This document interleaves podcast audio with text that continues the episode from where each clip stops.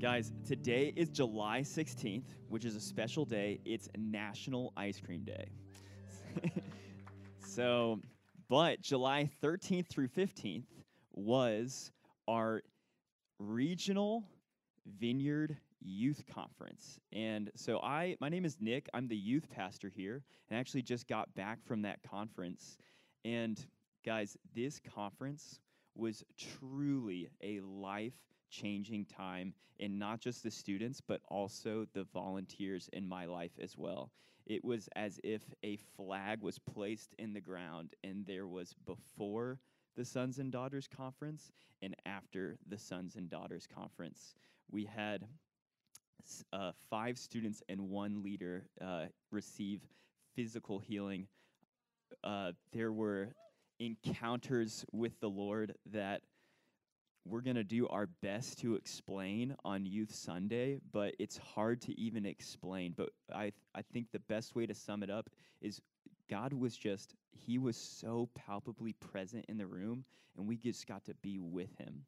Uh, I just remember students saying, I'm so excited for the session. I can't wait till it starts. Like, how typical is that of people ages 12 to 18 that they want to go sit for three and a half hours and listen to people talk about God and worship? And we were all just so hungry for it and so excited, and we didn't want it to end. So I'm going to invite up Glory Matthews uh, to come and just give you guys a little teaser. So this is just uh, one testimony, one story, and we're gonna have more to share with you guys. If you want to hear more, be sh- be sure to be here on August 13th. So that is Youth Sunday. We will be taking over this service and we'll be doing the greeting, the worship, the slides, and the speaking. So we'll be sharing many more testimonies from this conference. You'll get to see some pictures uh, maybe even a video. Uh, but now, will you just give Glory a round of applause, if that okay? And really, just what the Lord uh, did in her life. So, Glory, will you just share with us some of your experience at the conference? Yeah. Um, so, like Nick said, I'm Glory Matthews. Um, I was at the youth conference, and so a few days ago, day of leaving the youth conference, uh, I went to a chiropractor appointment, and he said that my back was really messed up. I've broken my tailbone twice, um, and he said that some of the joints in my back were fusing together, and it'd been sitting like that for seven years without any like work done or anything. And so at the conference, the first night, um, the woman on stage said, Does anyone have any chronic pain in their back? And I raised my hand. I was one of the many people who raised their hands.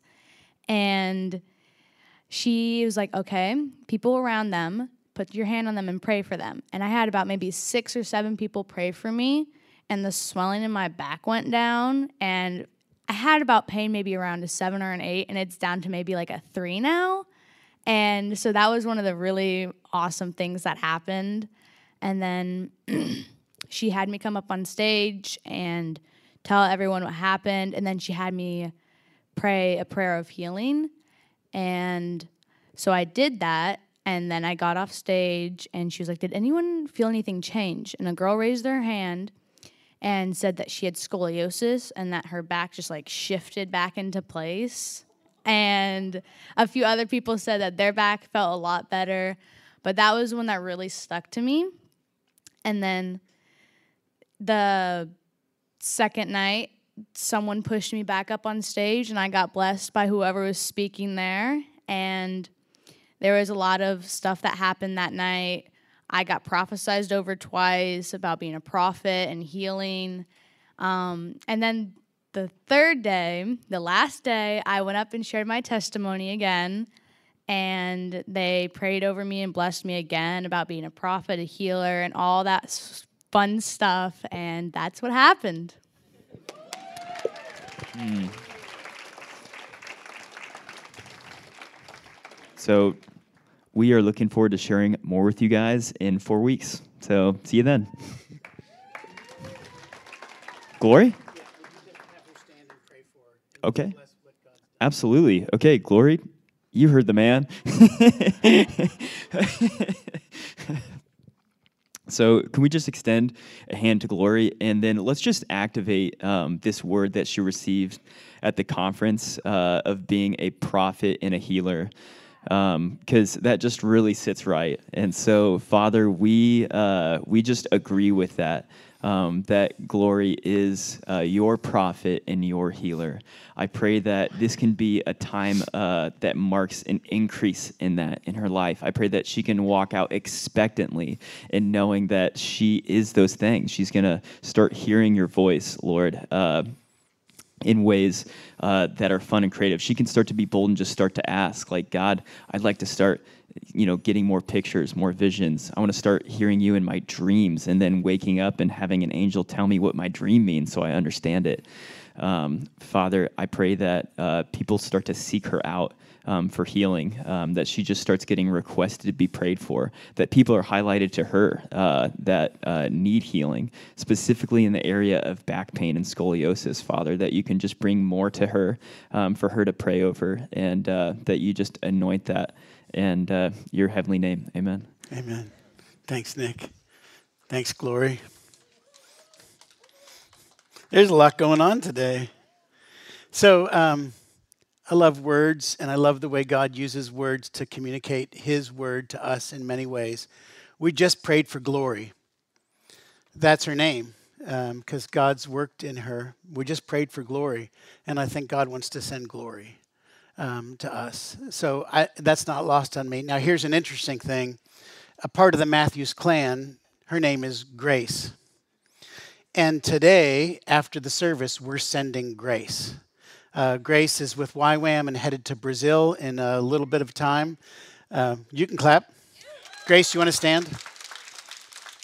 Grace is a missionary that we've supported for a couple of years now with YWAM in various capacities, and Grace and her family will be hosting a little time in the youth room afterwards. So if you want to send Grace into the world um, in every way, then just hang out with them afterwards. Okay. All right, let's stand. Doesn't mean the sermon's over.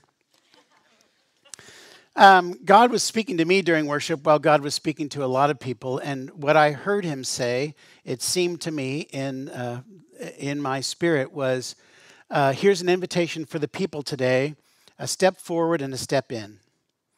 And I think it goes with some of the words that were given. So, because I like to be practical, and my wife is an activator, and I want to get in good with her. Um, I'd like to activate that word. So, um, as you've worshiped and as you've listened to those encouragements, the prophetic word and the invitations, the songs that we sang, um, even hearing Glory's testimony and all of that, I would like to encourage you to literally take a step forward and take a step in. So, um, get your stuff and literally walk forward a row and walk in a row. However, you're able to do that, there's no legalism here. But as you're doing it, I just want go ahead and do it. I mean it for real. As you're doing it, I, I um, suggest that you p- reposition your heart with God. You say to the Lord, even as you're moving, God, here I am. I'm taking a step toward you, and I'm taking a step into your heart and the power and the work of the Holy Spirit. So, God, as these people uh, gloriously and somewhat obediently are moving, I thank you for the invitation. I thank you for the invitation, God, to step nearer to you, to cooperate with the Holy Spirit, and to come in closer to the heart of God. And we ask for that today, that every single person here would experience a new level of nearness and a, a new power of the Holy Spirit in their lives in Jesus' name. You can be seated. I know we're weird sometimes, but have you ever read the Bible? All right. Uh, one last thing before we start. Uh, Ray, uh, would you mind just going to the uh, children's area and saying, we might be a tad late today? Yeah, I just, uh, we respect all that happens in the children's ministry, and my guess is we could go a little longer. Um, as I've heard a speaker say, if you're done before I am, you're welcome to go. So, uh, last week uh, we talked about coming to Jesus. Humbly, willingly, honestly, to come to Jesus with our striving and our fearful selves. You know, Matthew 11, come to me, all you who are weary and burdened, and you'll receive rest. We talked about receiving from Jesus his yoke, his, his perfect calling, his perfect um, will for our lives, and the way that he has designed for us to walk in the world, not somebody else's, but what he's given to us to carry in the world. We talked about walking in trust with Jesus, learning his gentleness and his humility, and um, therefore to find rest in our minds, in our wills, in our emotions. And if you'll remember, I talked excessively about an exercise program, but I won't go back into that. This week, uh, we're in Romans 8. So I just encourage you right now pull out your Bible, however you have it, device, uh, physical Bible. We've got Bibles in the front on both sides, so if you need one, go get it. The scripture will not be on the screen this morning, so I'm going to read it, but I'd love for you to be in it as we're walking through it. In Romans 8, Paul uh, describes the reality and the power revealed in the work of Jesus on the cross on our behalf. Uh, that power, that freedom in our lives that both demands and enables us to live like Jesus. Both demands, that's the calling, and enables, that's the power, to actually live like Jesus, fully dependent on the Holy Spirit, just like Jesus was. So, we're going to spend a little bit of time on some theological truths related to the work of Jesus on the cross and the Spirit's indwelling power. We're going to take a little time attempting to apply that truth, if we possibly can. Uh, for those of us sitting right here in this in these seats, like standing on this stage, living in this culture and in this time of life. My goal is not to explain everything to you, my goal is to make you jealous. Honestly, my goal is to, is to push you into truth, push you into God, make you long for um, the reality and the power of the Holy Spirit in your lives to live out the life that God's called you to live. That is really my goal. By the way, the passage uh, begins with a therefore, um, and the therefore relates to the previous three chapters, which we will not go into, but Romans 5, 6, and 7, where Paul talks about the calling, the work of God in Christ, the calling, and the struggle of the believer. Anyone feel a struggle occasionally? The struggle of the believer um, to live the life of Jesus, even though we've been renewed by the Holy Spirit the reality that sometimes we still struggle with sin. So let's read the passage. This is Romans 8, uh, verses 1 to 12. I'm reading from the NIV. Therefore, there is now no condemnation for those who are in Christ Jesus. Because through Christ Jesus, the law of the Spirit, who gives life, has set you free from the law of sin and death. For what the law was powerless to do because it was weakened by the flesh, God did by sending his own Son in the likeness of sinful flesh to be a sin offering. And so he condemned sin in the flesh in order that the righteous requirement of the law might be fully met in us, who do not live according to the flesh, but according to the Spirit. Those who live according to the flesh have their minds set on what the flesh desires. The mind governed by the flesh is death, but the mind governed by the Spirit, I'm sorry, I missed one verse. But those who live in accordance with the Spirit have their minds set on what the Spirit desires. The mind governed by the flesh is death, but the mind governed by the Spirit is life and peace. The mind governed by the flesh is hostile to God. It does not submit to God's law, nor can it do so. Those who are in the realm of the flesh cannot please God. You, maybe just hear that emphatically, those of you in Christ, you, however, are not in the realm of the flesh, but are in the realm of the Spirit. If indeed the Spirit of God lives in you, and if anyone does not have the Spirit of Christ, they do not belong to Christ. But if Christ is in you, then even though your body is subject to death because of sin, the Spirit gives life because of righteousness.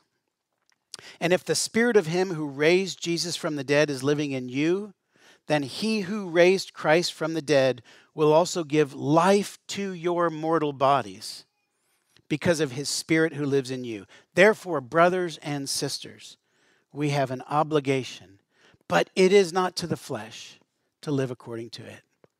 God, we ask in the name of Jesus that you would add your blessing, um, Holy Spirit, your illumination, your understanding, and your application to this, your word for us this morning. Amen. So, this is famous chapter, uh, lots of information here. Just a quick outline it begins with an incredible and an encouraging reality no condemnation for those in Christ. It moves to the redeeming work of God in the past and then God's reason for that work. Then a description of two types of people and this critical practice the setting the mind on the things of the spirit and not the flesh. This critical practice that distinguishes these two types of people the one governed by the flesh and the one governed by the spirit. And then we get this encouraging, more encouraging truth, and it ends with this affirmation of our destiny. We're going to go to heaven. God's going to bring us life. And this declaration of our freedom. We no longer have to sin. I mean, I'm going to spend another 20 minutes saying a lot of words, but I love that last part. We no longer have to sin. So let's uh, pray for a minute and dive in.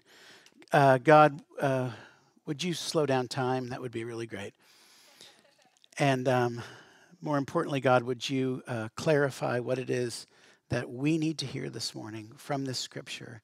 And God, do more as you have promised than we could ever ask or imagine right here in our midst in this time. In Jesus' name. We start with a present reality. We start with, Paul starts with an amazing truth. Therefore, there is now no condemnation for those who are in Christ Jesus. That's just awesome news. Um, it doesn't mean that we won't feel condemnation. It doesn't mean that we won't feel accusation. It doesn't mean that there won't be struggle affliction, challenge, or, listen, I'm sorry, but even consequences in this life to our sin. Paul is not diminishing the consequences of sin. He's highlighting that sin does not have an eternal judgment upon us. I mean, this is really good news. If you read chapters 1, uh, Roman chapter 1 through 7, man, he hits hard with sin what the, the effect of sin is, the power of Jesus on the cross, even the struggle within the life of the believer. And then he comes to Romans 8 and it's like he shakes his head and say, here's the good news, no condemnation. No condemnation. You cannot be found due to pay for your sin. Doesn't mean we dismiss sin or say it's not important, but you cannot sin your way out of God's grace. God's grace is more powerful than our sin. And it's not just in the physical and the spiritual, it's in the emotional. When you walk daily and you feel accusation, condemnation from your past, other people, AKA, no, other people, and also the devil, there's no condemnation. That's just theological truth. We could do sermons on that. We won't. It's just true. Uh, tattoo it to your forehead backwards so you can look in the mirror and read it every morning what was done in the past.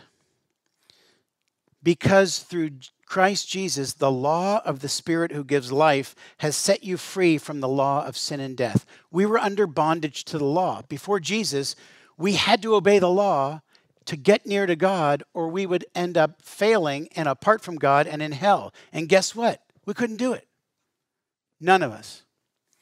For what the law was powerless to do because it was weakened by the flesh, God did. Just say, God did. God did by sending his own son in the likeness of sinful flesh to be a sin offering. It's about 400 years of controversy and theology and books written on that verse. Just trust me, it's true. God did what we couldn't in Christ.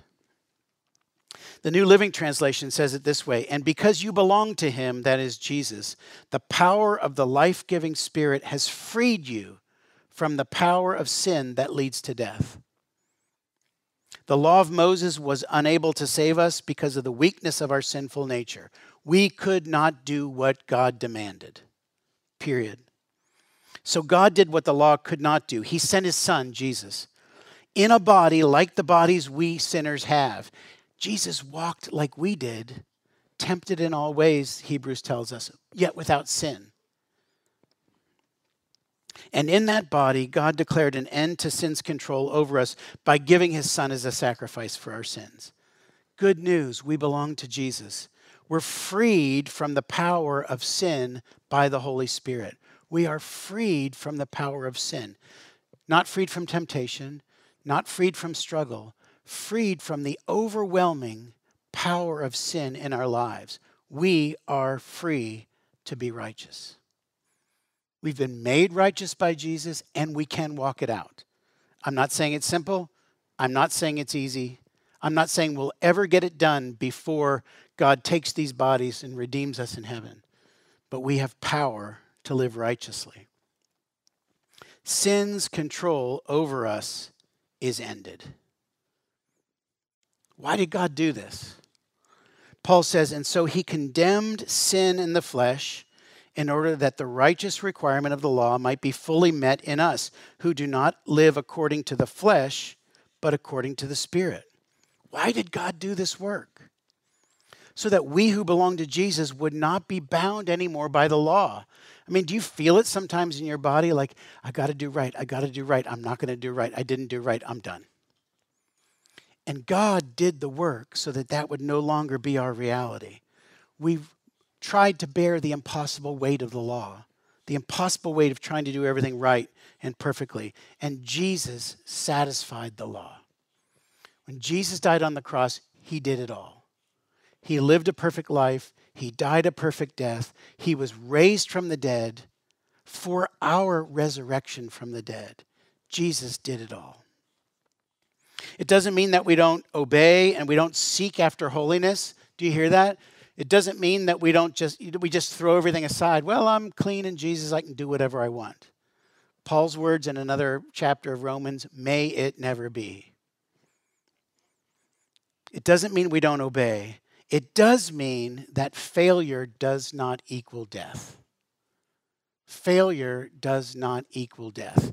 I may be the only one in the room who needs to hear that, but I'll say it again. Failure does not equal death. And so we have a new power and a new ability to live righteously, uh, righteous and God glorifying lives that lead to life and peace. Who would rather have life and peace than death? I mean, if those are the choices, like, here's life and peace, and then you want death. The reality is, we sometimes choose the way of death. We sometimes choose the way of death. Now, we move to there are two types of people in the world. We're kind of getting to the nitty gritty. God bless Nick, who God is working in and through in mighty ways. Two types of people in the world that Paul describes. He says, Those who live according to the flesh have their minds set on what the flesh desires. But those who live in accordance with the Spirit have their minds set on what the spiritual desires. Paul's just saying, you know, like the great comedians or something. You know, there are two kinds of people in the world. There are ones whose minds are set on what the flesh wants, motivated and empowered by that. And then there are those whose minds are set on what the Holy Spirit wants, motivated and empowered by that realm of reality, a spiritual and a heavenly reality. So I just want to uh, deal with a couple of words and definitions because we're getting into some deep stuff here. When you see in the Bible those who live according to either the flesh or the spirit, what Paul's talking about is a mindset, a way of living that either is motivated and empowered by sin or motivated and empowered by God. I mean, and you probably feel that in your own lives. You know, you can wake up thinking, I'm going to follow Jesus, it's going to be great. And then something comes up and you realize, I got another idea. I've got another way to find happiness, joy, contentment, safety, security, control, power, affection, esteem. So the contrast is between those dominated by sin and its desires and those controlled by the Holy Spirit and God's desires. When you see the word flesh in the Bible, it can be complicated at times. But it, this means not your actual body. There's another Greek word for the actual body. This word in this passage, flesh, is talking about the sinful habits and desires that we all feel that are still connected to our body. Does that make sense? We meet Jesus. Jesus gives us a new nature. We're now children of God. We got the power of the Holy Spirit in us. We are 100% and perfectly righteous before God. And then we got this body. Tag on it. We got this body that is also connected to other desires and habits that honestly we've been feeding for many, many years. So, Paul spent, uh, spent a lot of time in the previous chapters talking about the struggle with sin, even though he knew what was right.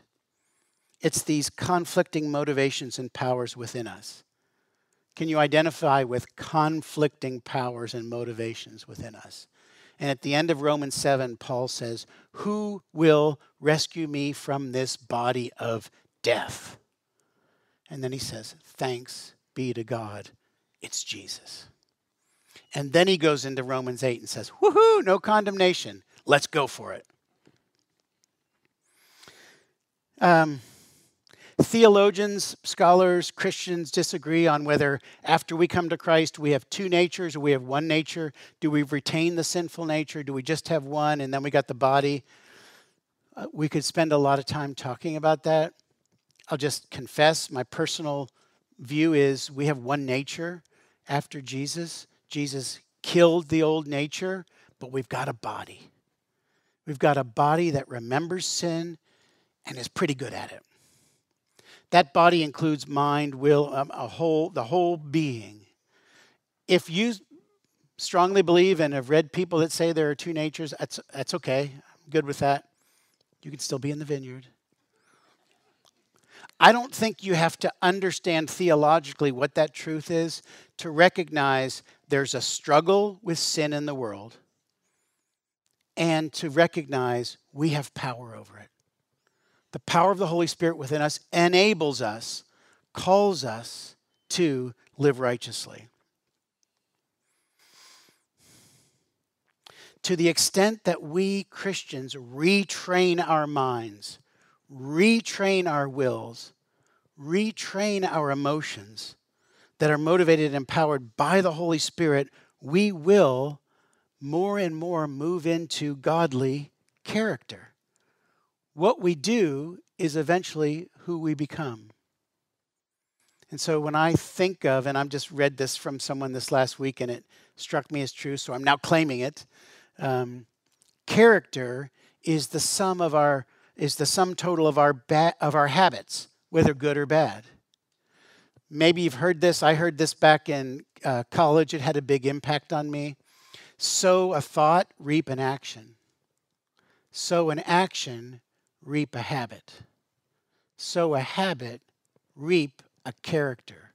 Sow a character, reap a destiny. It kind of hit me like, man, when I sow into these thoughts, it, it causes me to do things. Bless you.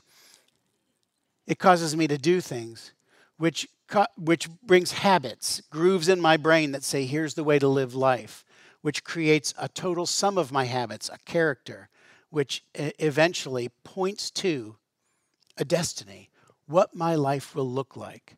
I'm not talking eternal destiny personally. I'm saying in this life, you're moving towards life or you're moving towards death. A, a life that's life and peace or a life that is moving towards death. It's get, it gets happier, I promise. And I got two more minutes, so don't worry about it. So we come to the critical practice. Verse 6, Romans 8 6, we come to the critical practice that distinguishes the mindset of the flesh, those governed and motivated by the flesh, the body, still we're stuck in it, even though Jesus is inside, from the one, the mind that's governed by the Spirit, which ends up in according to the verse, life and peace. And I'll just remind you, we all chose life and peace. No one says, I think I'll vote for death. So if we allow our flesh, our old motivations, our old habits to control our minds, we are moving towards a death like experience. You've experienced it, you've felt it, you've seen it in others, it's reality. As we submit our minds to the Holy Spirit, that is the scripture that the Holy Spirit wrote, that is the collective word of God that the Spirit gives through other people, that is accountability, that is truth, that is study. As we submit ourselves to the mindset of the Holy Spirit, what we get out of that, life and peace. I wish I could say, you know, make the change, you'll have life, life and peace tomorrow and it'll never it'll never go away. I didn't understand that either. I don't think it works that way. Thanks, Grace. Uh, I'm going to put a number of links on my notes uh, after this message because I think there's a lot there. I took from a lot. I, have got a lot to give. I can't give it all here. So on our website, a link to this to the audio of this will be my notes, and then a lot of recommendations, books, resources inside the church and outside the church to deal with this. How do we focus our minds? Have a mindset of the things that the Spirit wants as opposed to the flesh. But I, I read a great piece from Ken Boa, uh, who a friend of mine loves, on this chapter. And I won't go into it all, but I'll link to it. Um, he's got two hour long messages on these verses. Just a couple of thoughts. Each of us has a unique flesh or sin signature. What Ken Boa says is, you know, we've all been wounded in a, rare, in a fairly specific way. We don't want to focus always on the wounds, but if we don't recognize the wounds, it's really hard to live in healing. So we each have sort of a unique flesh uh, or sin or flesh signature, something that twisted us, that caused us to look for what Thomas Keating says programs for happiness. Every one of us has kind of a, a, um, a design through our lifestyles program of happiness. Here's how I will make my life great. The failure is right there in the eye. Here's how I will save myself. Here's how I will make everything, here's how I will be successful. Thomas Keating talks about three programs for happiness the, the, uh, the drive to security and survival, the drive for affection and esteem, and the drive for power and control. Think about that, read the notes, ask the Holy Spirit, He'll speak pretty quickly. Oh, I know what I'm all about. I know what I'm pushing towards. I see it in my life and I feel it in my soul.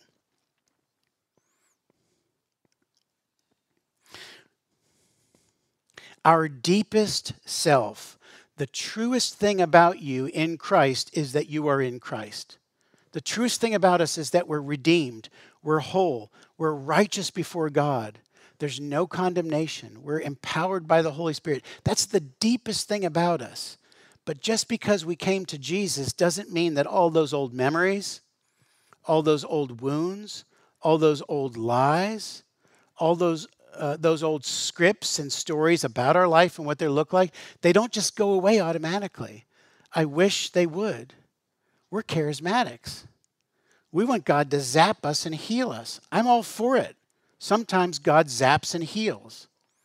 For the most part, we have to walk in the reality of the new nature in Jesus and this body, which still has its habits, still has its wounds, still has its background and its lies and its scripts. And the process of sanctification being set apart and holy in the life of the believer is consistently walking in the practices that put our minds on the things of the Spirit rather than the things of the flesh. It's hard. It's not easy. It's not instantaneous. It would be fun if we had a theology that you were zapped and perfect and could never sin. Unfortunately, it doesn't work in the world. It doesn't fly with the whole reality test. So, a couple thoughts on the practical aspect of the mind set on the, on the spirit versus the flesh. It's a practice. It's a practice. That means moment by moment, day after day, week after week, month after month, year after year. Do you see where I'm headed with this? A lifelong practice of training our minds to look at what the Spirit wants, motivated and empowered by the Spirit. It's applying our empowered will to consistently practice choosing the motivation and the mindset of God over the motivation and mindset of the flesh. You're going to feel the flesh. You're going to feel the temptation in an inter- interaction with a person, in an interaction with a substance or a, a, a mindset or a way to go about life to work things. You're going to feel it. If Jesus is in you, you have the power to say no to that and yes to God. The more we say yes to God in righteousness, the more we say yes to God in righteousness. The less we do it, the less we do it. We God created our brains with the ability to create habits. And what we choose over and over and over again creates habits within us. We're becoming more flesh like or we're, be, we're becoming more spirit like. First Timothy, Paul says, um, physical training is good. That's why the e.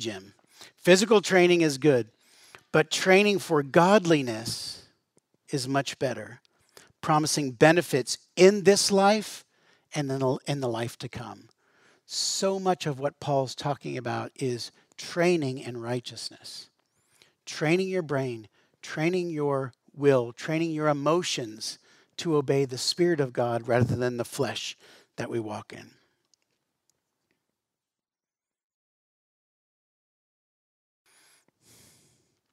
I'm going to sort of skip to the end of the passage and summarize. Paul says, the same spirit that brought Jesus back from physical death to physical life lives in us who know Jesus and frees us from bondage to spiritual sin and spiritual death. The reality is, we're saved. We're different. We're new. We're empowered by God to make different choices. We can do it. Not simple, not easy, but possible. Not simple, not easy, but possible. And it takes training. You and I can, in fact, Paul would say, must cooperate with God, who lives in us by the Holy Spirit, to become increasingly like Jesus in our mind, in our will, and in our emotions, and in our chosen actions. It's why we want to celebrate healing you know, we want to celebrate what happened in glory. I don't know that that means she'll never have another trouble in her life or problem or will never have a back pain, but I pray it's true. But we want to celebrate. God did a work. Now she's going to walk in it. God gave her a, a gift. God gave her a prophetic word. God spoke into her destiny. We want to celebrate that and encourage her to use it. Guess what? Sorry, Glory. She might fail. Shocker. She's a human. And we might fail, but we celebrate what God has done and increasingly move towards what God wants to do. I'll end with a declaration and an affirmation. End of the passage. If the spirit of him who raised Jesus from the dead is living in you, he who raised Christ from the dead will also give life to your mortal bodies because of his spirit who lives in you. This is a declaration of your destiny. You are increasingly destined to become like Jesus, and you are ultimately destined to be with Jesus forever. We won't deal with sin in heaven. We won't deal with those old wounds and old lies and old stories. I don't know what we'll do. Will we just laugh at them? Will we forget them? Will we tell stories on each other? Hey, Randy, remember that time you. I don't know what we'll do but we won't be bound by them. We won't struggle anymore. That's our destiny. And Paul ends with an affirmation of freedom. Brothers and sisters, we have an obligation, but it's not to the flesh, to live according to it. Another translation says, We have been set free from the control of sin by Jesus.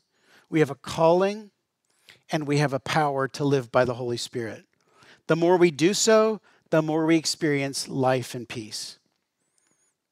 The motivation and the direction of our minds leads us either to a death like experience or an increasingly life and peace like experience. And training, discipline, work, cooperation, admission, confession, honesty, repentance, discipleship do you hear all that? Is all required. At any point, we're headed one way or another towards the death like or towards the life and peace like. What we allow to motivate and empower us is crucial. And we have the power of that choice. Where we choose to focus our minds is crucial. Before I finish, just a recognition many of the tactics that we employ that we believe will lead to life end in death. And this is where community comes in. You find someone, you open up to someone and say, Hey, when you look at my life, what breeds life and what breeds death? And the loving person says to you, You know, when you do this one thing that you think will really help you, not so much. That doesn't help. That actually hurts. That's the truth that releases power for admission, confession, healing, and empowerment to be righteous people. The heart that's set on Jesus and the Holy Spirit breeds life and peace. And that's our invitation. Let's stand. If I could ask the ministry team to come forward. Um, I don't know if Delana and Nick have some more words of encouragement. I'll just give you sort of a general uh, prayer and then we'll see what else God wants to do. Uh, it is about noon, and so if you sense in your spirit that your children are wailing, uh, go get them and bring them back, and bring them back for a ministry time. Let's pray. God, there's a lot of my words, and I hope a lot of your words. And I, I know that the presence of the Holy Spirit is here. So I ask in the name of Jesus, would you release revelation and truth into us? Establish the reality of the new nature, the new creation.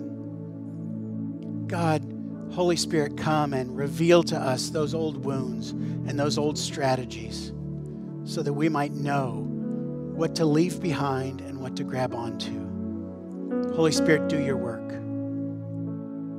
We ask God for now a filling of the Holy Spirit, a revelation of the Holy Spirit in each one this morning, so that we would walk out today not burdened by a must, but empowered by a can. Empowered by the Holy Spirit that lives within us. Holy Spirit, come and do your work among your people, your beloved your new creations, your sons and your daughters. Come and do your work, we pray in Jesus' name. Amen. We had two words of knowledge this morning um, for physical healing. One was a ballet type of injury. So if you have been injured through dance or ballet, um, come let us pray for you. And the other one was a foot injury. It doesn't matter how you got it, that Jesus wants to heal it. And then Sarah had a picture during worship for us. Um, so, Nancy was talking about the waves of mercy and love coming over us. And as she was saying that, I got this picture.